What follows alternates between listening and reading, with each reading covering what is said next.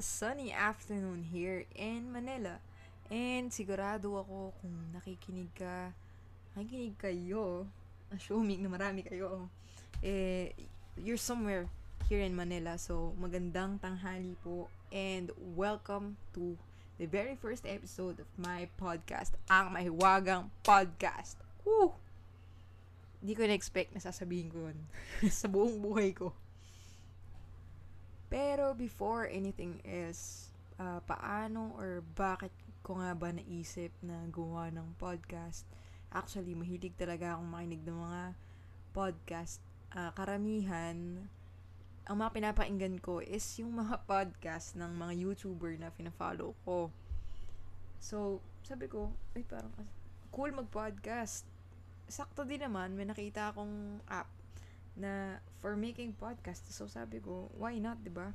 And since marami namang tayong time na yun, six months na tayong may time, 'di ba? why not? So, anyways, let's go to what you actually came for here. Uh, kita mo naman, kita nyo naman sa title ng first episode natin. Today is hashtag spoiler alert anong pinapanood mo sa Netflix ngayon. So, I will be sharing with you uh, seven series kasi puro series pala tong nailista ko. Seven series na pinanood, napanood or pinapanood ko sa Netflix ngayon. And kada isang series na i-mention natin, meron tayong dalawang follow-up question which is number one, who is your favorite character slash cast? And yung pangalawa, Would you change anything about the show? If yes, what would it be? Disclaimer lang. Siyempre, sa mga nakakakilala sa akin, itong mga series na to sa Netflix, hindi ito, ito yung mga unang tingin mo pa lang, pindutin mo na. Kasi, hindi ko alam, basta, for some reason, ito yung pinapanood ko, nakita ko. Kasi, parang ni-recommend, or siguro yung mga pinafollow ko din dati na mga series, ito yung ini-endorse. Or parang, yung mga dati ko pala pinapanood na series, yung mga extra doon, yung iba, sila pala yung bida dito. Kaya, nalalaman ko na, oy, baka pwedeng panoorin to ah. Okay, so basta ayun. Tama na intro. Ito na ang number one. Terrace House Tokyo Edition. First thing you need to know about a series na to is isa siyang Japanese reality TV show. 2019 siya nag-start. Itong specific na edition nila, 2019 to 2020. Terrace House is, paano ko ba siya explain?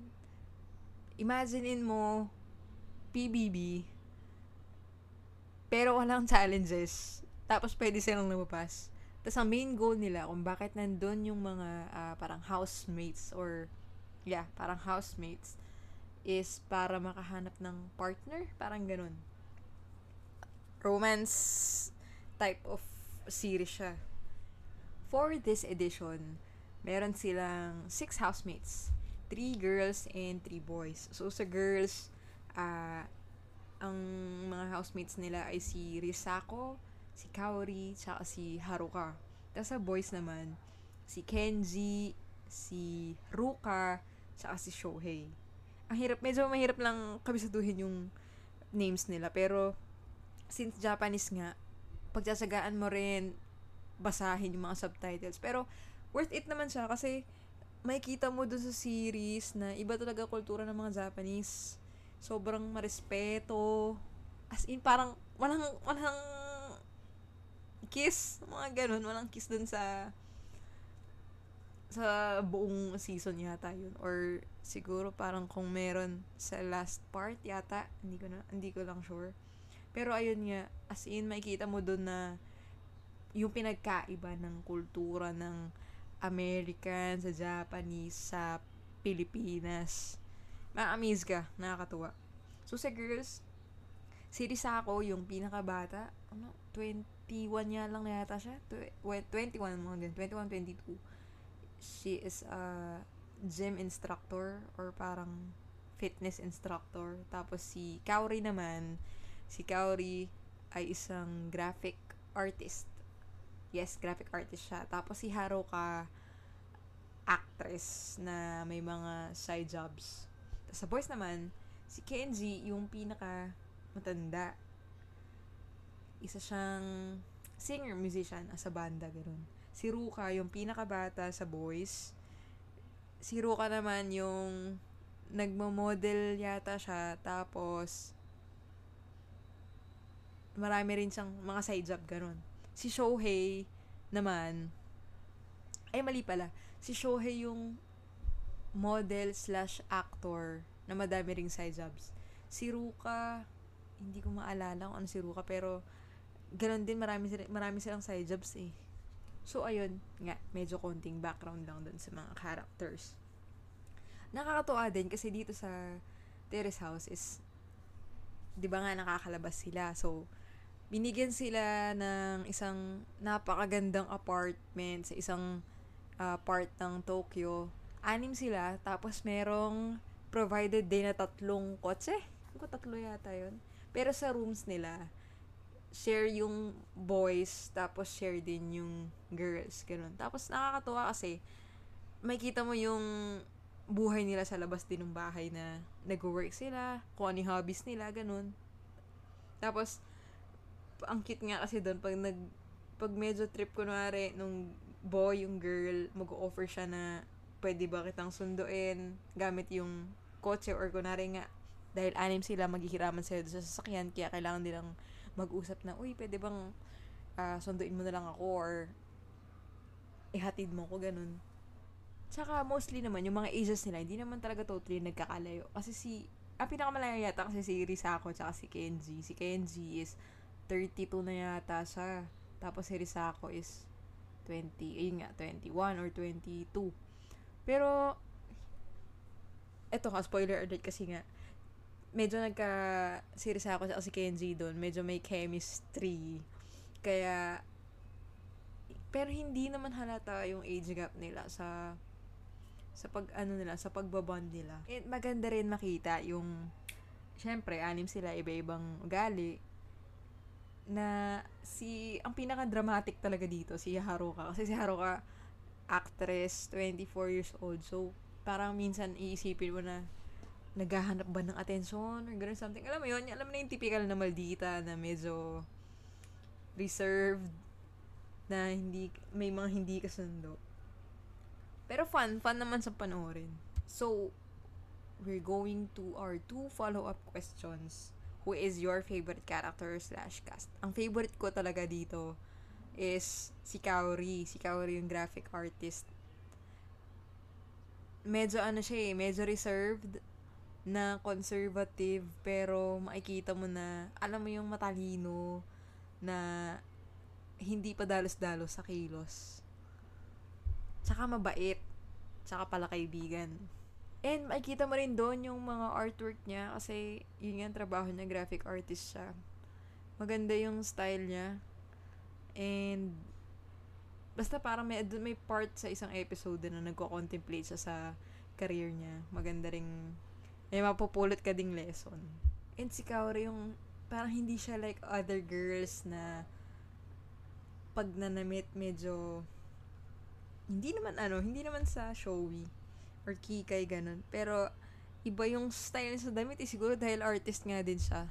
Pero nakita mo na she's well dressed, alam mo na may substance, ganun. Unang tingin mo pa lang, alam mo na na may substance yung tao. And for the second question, would you change anything about the show? If yes, what? Sa totoo lang, parang wala. Siguro parang less drama lang kay ano, kay Haruka. Yun lang yung gusto kong baguhin doon. Minsan nakakabuisit.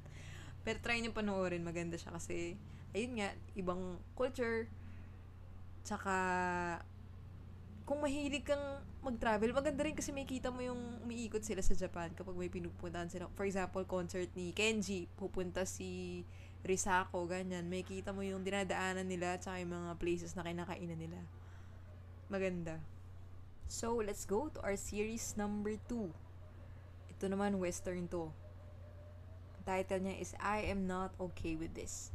Unfortunately, nakita ko sa isang Facebook post sa isang group na isang season pa lang kasi ito eh, na i-cancel na daw sila. Sayang naman.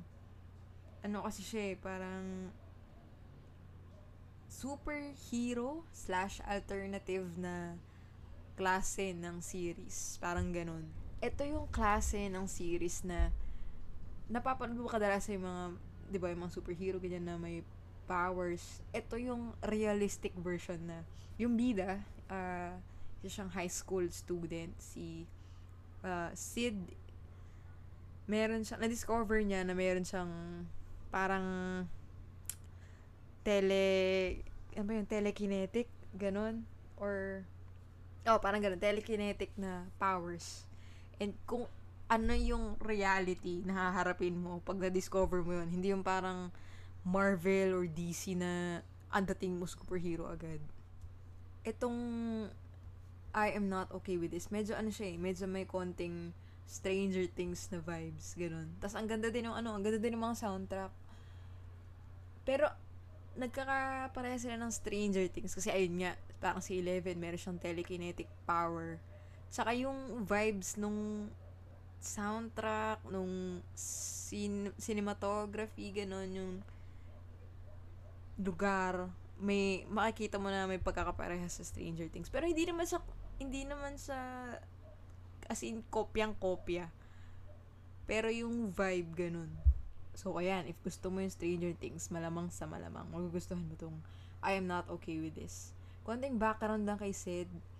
Uh, earlier dun sa season, na-discover niya na, ay, hindi na-discover, pero I mean, yung dad niya kasi nag-suicide. Spoiler ha, spoiler, nag-suicide yung dad niya. Pero, hindi na pinakita dun. Ang pag-portray lang is nag-suicide yung dad niya. Tapos, yung family nila is parang hindi pa rin makamove on. Especially si Sid kasi mas close siya sa daddy niya kaysa dun sa mom niya. Yung dad niya is galing sa military, ex-militar. Tapos ayun hanggang sa na-uncover niya, may mga konting secrets na feeling niya, yung pinagdadaanan niya na may na-discover niya na may telekinetic power siya is baka pinagdaanan din ng daddy niya. Kaya, nag-suicide. Yun yung theory ni Sid. Favorite character or cast?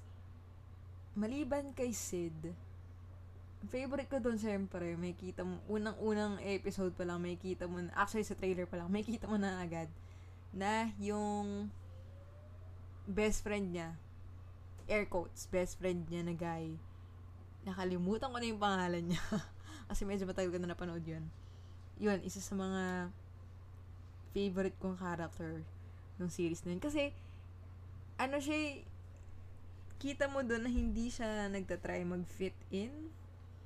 May sarili siyang zoolog siya, pero dala niya yung sarili niya, ganun ang cool. So, would you change anything about the show? Ang gusto ko lang baguhin is sana hindi nila kinancel. Kasi ang ganda ng storyline. Tsaka, yun nga, paulit-ulit kong sinasabi, ang ganda ng mga soundtrack. Kung mahilig ka sa sa mga sa music kasi iba-iba yung genre na piniplay nila dun. Pero maganda yung mga ano, kakaiba yung mga piniplay nilang songs. So, third one. The third series natin is Russian Doll if nanonood ka ng Orange is the New Black, si Nikki, si Nikki sa Orange is the New Black, siya yung bida ngayon dito sa Russian Doll. Si Nadia. Ang storyline niya is, uh, si Nadia, 36th birthday niya. Tapos, namatay siya. For some reason, namatay siya. Tapos, nung namatay siya, pag gising niya, same day, 36th birthday pa rin niya. Hanggang sa namatay ulit sa pagising niya, 36th birthday ulit niya. Ganun yung, ganun yung nangyayari. Parang stuck siya sa time loop na, na tuwing namamatay siya, bumabalik siya sa 36th birthday niya. Hanggang sa palayo na ng palayo yung nararating sa araw na yun. Hanggang sa tinatry niya yung best niya na hindi siya mamatay. Nakakatawa kasi yung mga stupid reason lang na nalaglag siya sa hagdan may may tumama sa kanya, parang ganon. Nakakatuwa. Pero, despite dun sa mga comedy, medyo comedy, dark comedy, parang ganun, na theme nung series. If matapos mo siya, maganda kasi may lesson. Hindi man din lesson eh. Parang mas solid pa yung story pag natapos mo yung last episode. Nasabi nila magkaka season 2 na daw pero one year na yata o two years hindi pa lumalabas. And buti ko na makalimutan. I-mention yung pinaka-importanting part na nung namatay siya, may isang, di ba namamatay siya, tapos gigising ulit siya, namamatay, gigising siya. Nakamit siya ng tao na pinagdadaanan ko, ano yung pinagdadaanan niya, na na-stuck din, na namatay, tapos gumising ulit. Pero pagising nung na-meet niya, hindi sa birthday niya eh, parang sa isang day na ayaw niya. So, ayun, ayoko na lang sabihin yung parang ending kasi maganda. So, panoorin nyo. Favorite character slash cast. Wala akong magiging ibang favorite character doon kung hindi si Nadia or yung best friend niya. Pero mas gusto ko pa rin si Nadia. Kasi, basta yung character niya kasi ang solid ng character niya sa Orange is the New Black. Na parang ganun din. Pero, mas seryoso ng konti. Panoorin niyo tong Russian Doll Promise, ang solid. Okay, number four. Ito feeling ko marami nang nanonood sa inyo nito eh. For a very specific reason. Too hot to handle if wala kang any idea sa uh, series na to, magtataka kayo. Minsan, naisip ko, ay, bakit hindi ko naisip to? Or parang, kung sa ibang producer or mga tao na gumagawa ng series, oo nga, no, bakit hindi mo naisip to? Kasi yung concept niya, naglagay sila ng siguro 12, 10, or specific number ng mga hot, as in hot na tao from different parts of the world. Equal yung number ng boys yata sa girls, parang ganun. Tapos, pwede mong gawin kahit ano dun sa villa, air quote villa, na nirent para sa kanila. Hindi ka lang pwedeng mag-show ng affection, like PDA, specifically sex, pero kiss, ganyan, hanggang holding hands lang. Tapos, syempre, alam naman, alam naman natin yung culture sa western culture na ganun. Na, may kita mo, sinishare din nila yung experiences nila na wala silang seryosong relationships o kung sino-sino na lang yung mga dinidate nila. Ang goal nung uh, series, sabi is, na makahanap sila or mas maging better sila sa mga relationships. Hindi ko pa natatapos to. Siguro, nasa episode 5 pa lang ako yung pagdating ni Harry galing LA. Pero, nakakatawa, maganda. At saka, ang nagdadala ng drama doon, so far, sa season 5, is all the way from Canada, British Columbia, si Francesca. Na for me, so far, siya yung, oo nga, siya yung may pinakamaganda sa girls. Pero grabe, parang ang, ang toxic niya. Which brings me to my uh, favorite character cast in this case si David? Si David or Dave? Pero medyo sure akong si David. Ano siya? Uh, British siya. Tapos syempre lahat naman sila doon pogi tsaka magaganda. Si David ano siya uh, sweet. Tsaka hindi yung alam mo hindi siya F-boy. Sa unang t- mukha syempre kung kung mga pogi sila, mukhang F-boy, pero siya yung gentleman na masarap maging kaibigan, ganun. So, sana may nahanap si David na potential partner niya na magsiseryoso na siya doon. Hindi ko alam kasi season 5, ah, episode 5 pa nga lang ako. Too soon to say.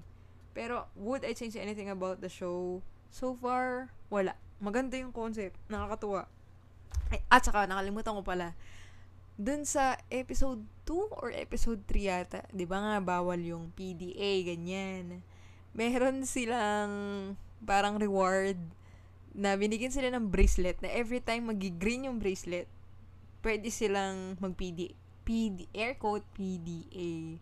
Pero sa serious dun lang sa partner, air quote na naman, partner nila na medyo nakikilala na nila. Na nandun din sa loob ng bahay.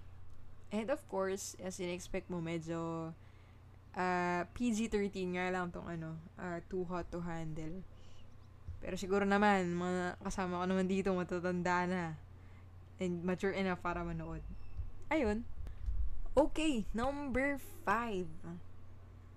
Isa siyang German. German na series. It's called Dark. Kung sinabi ko kanina na yung uh, ano ba yun? I am not okay with this. Medyo may pagka Stranger Things vibe. Yung vibe nung series ha, yung uh, visually, itong dark, yung storyline niya, hindi, medyo hindi nagkakalayo sa Stranger Things kasi meron din siyang nuclear power plant na involved yung town. Pero ang pinakaiba dito is, parehas sa series, diba, Stranger Things, meron ding parang other dimension, dito rin sa Dark, may other dimension. Pero, more on drum roll, time traveling. Ito yung series na mind-blowing talaga. As in, i- i- minsan ay inis ka na kasi sobrang mind-blowing na, na hindi ka na maka, hindi ka na maka-catch up. Ganon, hindi ka na maka-keep up.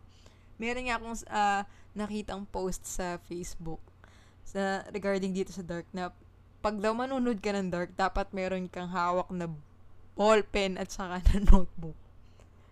Ilang uh, series, ay series na naman, ilang uh, season pa lang siya. Dalawa lang yata or tatlo. Pero grabe yung, parang kailangan memorize mo kung sino si ganito, sino si ganyan. Kasi nga, time traveling. And yung concept niya is hindi lang basta time traveling kasi ang, ang, i, ini-impose nila na concept is ang past, ang present, and ang future is sabay-sabay nangyayari. O, di ba? Pang matalino. Ito, medyo synopsis. Ang bida, si Jonas, uh, ilang taon na ba siya? High school student siya. 18 siguro, ganun. 18, 19. Tapos, hanggang sa, dahil Germany nga, nagkita-kita sila ng mga kaibigan niya for some reason sa sikat na forest dun sa town nila na meron niyang nuclear, malapit sa nuclear power plant yung forest. Tapos, ang kasama niya doon, yung mga tropa nga niya, na ang kasama na tropa niya, sumama yung bunsong kapatid na si Mikel. Nagka, parang blackout or parang nag, may glitch na nangyari na yung mga flashlight na dala nila is nagkumukurap-kurap hanggang sa naghahanapan na sila nawawala si Mikel yung batang kapatid nung kaibigan nga niya. Nawawala si Mikel hindi nila mahanap. Hanggang sa yun pala spoiler si Mikel nakapasok siya dun sa part ng forest may cave doon na nandun yung uh, ano bang tawag nila doon parang passage from the present sa kanila, 2019 yung year na yun, papunta sa past. So, hindi nila nahanap si Mikel. Si Mikel nakarating sa past. And, dun sa past na yon si Mikel nagka, no, nagbinata na siya dun sa past na yun hanggang sa tumanda na siya. And guess what? Si Mikel, nagkaanak siya. And in the future, yung anak niya na yun is si Jonas. Isa pa lang yun sa mga mind-blowing na bagay sa series na yun. Kaya magandang panoorin kasi wala kang may kitang well, of course, lahat naman ng series is unique. Pero maganda to eh. Pero yun nga, dahil since German din siya, uh, pagtsatsagaan mo yung subtitles. Ay, hindi wala. Ang ginagawa ko, yung audio na lang. Nandadaya ako eh. Yung audio na lang ginagawa ko English. Pero maganda rin sana kung mas maganda yung subtitle ang basahin kasi iba pa rin yung mga words na hindi nata-translate. Or parang, at least, di ba, alam mo yung totoo nilang boses or yung mga words, some words in German, di ba? So, favorite character. Tinatry kong isipin kasi ang dami talagang characters doon. Pero ang isa sa hindi ko makalimutan doon is 'di ba nga may tropa si Jonas. Isa sa mga tropa niya si uh, Francesca. Si Francesca may mas batang kapatid na Pipe. Eh, Pipe or Bingi? Bingi pala, sorry. Def. Si Elizabeth. Nang kasing idaran din ni Mikel yun. So, yun ang favorite ko si Elizabeth. So, spoiler ulit. Dahil nga, merong iba-ibang uh, dimensions, ibang moon, other world na sinasabi nila. Merong isang parallel, parallel, parallel universe na nagkabaliktad na si Elizabeth is hindi siya pinanganak na deaf kung hindi nagkapalit siya nung ate niya na si Francesca. Bale si Francesca yung naging deaf. Tapos si Elizabeth yung nakakarinig. So, isa lang yun sa mga examples dun. Ang cool nung series. Now, would I change anything about the show? Siguro mad- madami. Pero, ang dami kasing ang sinasabi kasi dun sa series, everything is connected, ganyan. Although may mga parts na hindi mo na maintindihan, or parang ang layo na ng narating. Ang exchange ko lang siguro doon is less characters, maybe. So, kung mahilig ka talaga sa time travel or yung sa mga ka-genre nga ng Stranger Things, I'm sure may enjoy mo panoorin tong ano, tong Dark. Okay, second to the last. Number six is street food Latin America. Alam mo, basta food, hindi mahirap uh, i-encourage yung mga tao na panoorin. Kasi, of course, pagkain yan, di ba? And especially sa mga, sa akin, di ba, na parte ng trabaho ko, hindi ko alam, basta pag pagkain talaga, iba yung dating sa akin there's something about uh, street food series kasi meron din silang yung first season nila is Street Food Asia. So now, second season is Latin America. Meron talagang way, may way sila ng pag showcase nung pagkain na more on dun sa story ng pagkain saka nung mga tao na nag prepare ng pagkain on the certain parts ng place na pinili nila. Parang uh, puro ano, buo yung substance pag pinanood mo. Meron nga isang episode dun, pero mapagkain lang yun, na ako maiyak.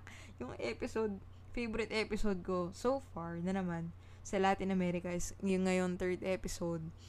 L- paano ba siya bigkasin? Peru. Lima o Lima, Peru. Yung story doon ng isang uh, kusinero. Tingin ko, Toshi yung pangalan niya. So, ito na nga, sinasabi ko na yung aking favorite uh, cast character so far, si Toshi. Si Toshi, pag nakita mo siya, yung itsura niya, 100% talagang hapon siya. Magugulit ka na lang pag nagsalita siya kasi buong-buong eh, Espanyol. Ang story ni Toshi, ang daddy niya, uh, syempre, immigrant sila from Japan. Tapos ang tatay niya, isa sa mga foundation ng cooking sa ng fusion cooking sa Peru. Kumbaga parang dito sa Pilipinas, parang Nora Daza, ganun. Na yung dad niya, puro may mga handle na high-end na restaurants. Hanggang sa nagkasakit yung dad niya, siya yung nag-take over ng restaurant. Pero ang alam ko, bago niya i-take over yung restaurant, nag-aral siya, may PhD siya sa, nag-aral siya sa London. Sa London or somewhere sa England. Pero bumalik siya sa, bumalik pa rin siya sa Peru hanggang sa siya nag-handle nung business ng tatay niya. Pero ngayon, sabi niya kasi dun sa story niya na iba yung identity niya sa identity ng tatay niya kaya nahi, parang hindi best para dun sa restaurant na siya yung mag-handle. So, ang ginawa niya, sinara niya yung restaurant ng daddy niya. Tapos, gumawa siya ng sarili niyang, parang para siyang karinderya. Pero actually, hindi man siya karinderya. Pero yung dating ganun, restaurant na, ano lang, simple lang. Yung simple niyang store na yun, grabe, dinadayo talaga ng mga tao. Tapos, may kita mo kasi, ini-interview din dun sa docu- documentary na, parang sa siyang documentary series eh, yung street food na yung mga kilalang chef sa Amerika, yung mga critic, food food writer, talagang binibigyan ng magandang reviews yung lugar niya. Saka syempre kasi kilala din siya. Kilala kasi siya, of course, na bilang anak ng tatay niya, na sikat din. Kaya, nung nagbukas siya ng sarili niyang lugar, sinundan din siya ng mga food writer. Which is, hindi nakaka-disappoint kasi nga, mas lalo daw nakita yung talent at saka yung uh, personality ni Toshi. Si Toshi kasi is, sinasabi niya na introvert siya. Marami pang places na, syempre, pinupuntahan nila dun. Pero, so far, yun yung nag-stuck sa akin yung episode na yun sa Peru. Would I change anything about the series? Wala. Of course, wala. Pero sana, ano lang, sana gumawa pa sila ng madaming editions. I'm sure naman may susunod pang, ano yun, uh, season. Pero, maganda kasi kaya nakaka, nakakatuwang panoorin. Mabilis lang panoorin. And, we're now down to our last series which is Western, of course. Uh, ay, hindi pala siya television show. Western reality show. Dating Around. So, itong Dating Around is naka-settings siya sa New Orleans, sa US. And every episode, actually, ang title per episode is pang yung pangalan ng tao, yung parang air quote bida nung episode na yun. So, siya yung ang concept is, for example, eto na, i-mention ko na agad yung favorite na character ko, si Deva, sa season 2. Uh, ah, si Deva is a black woman. Anak siya ng, well, hindi niya agad-agad sinabi dun sa episode. Anak siya ng isang sikat na musician sa sa US. Yung mga OG nila na musician. Ang concept ng dating around is, yung isang tao na yun, magpupunta siya sa, magkakaroon siya ng five dates, five first dates. I'm sure iba-iba namang araw yun kasi lahat gabi. Yung setting nila lahat gabi yung dates. Tapos, pero pare-parehas yung suot ng bida. Tapos, limang, limang first dates. Tapos, pipili siya sa huli kung sinong, kung sino yung gusto niyang maka-second date. Pero, alam mo yung way ng pagkakashoot nung dating around na hindi siya ano eh, hindi, hindi parang dating, re- yung ini-imagine mong dating reality TV show, hindi siya ganun. Ano siya, yung cinematography niya para siyang movie, tapos may mga soundtrack din. Tapos ayun nga, syempre nagkukwentuhan yung si Deva or kung sino yung bida, tapos yung kadate nila. Syempre ma- makikita mo din yung mga culture ng Americans matututo ka din. Syempre, hindi naman lahat doon American. Kaya nga doon isang ano yung Pilipino, nakakatawa. Nakakatuwa na nakakatawa? Ewan ko. Ayun, kung sina, naririnig mo ngayon na sinasabi ko na paulit-ulit ng hili kong malaman yung culture ng ibang lahi. Pero maganda kasi madami kang matututunan in love, ganyan. And culture-wise din. Sa, sa tao din. Plus, ayun nga, katulad nung sinabi ko sa Terrace House, kung mahilig ka sa travel, maganda rin itong dating around. Kasi may kita mo yung city ng New Orleans. Meron din isa silang edition na dating around Brazil. Ayun din, maganda na nakita mo yung lugar nila, tapos yung mga places, yung bars na iniinuman nila, yung mga restaurant. May surprise factor din kasi syempre after no five na first dates niya, may mga konting, alam mo yun, b-roll, montage, tapos huhulaan mo kung sino yung pinili niyang second date. Kaya, cute din. Would I change anything about the uh, series? No. Maganda siya.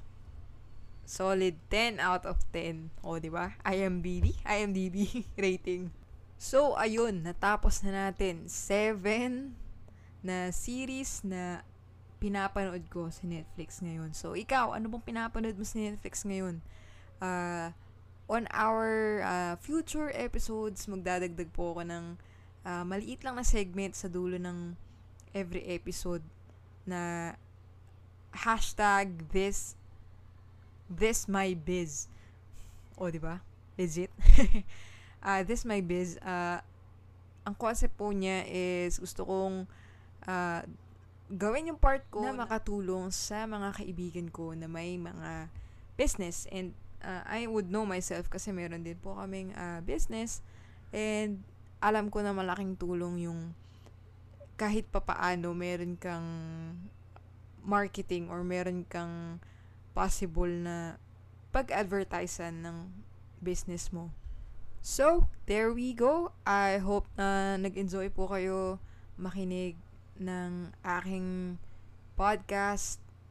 Almost 35, 36 minutes. Thank you for taking the time para makinig. And please, uh, watch out for our next episode. Thank you guys. Thank you friends. And see you on the next episode.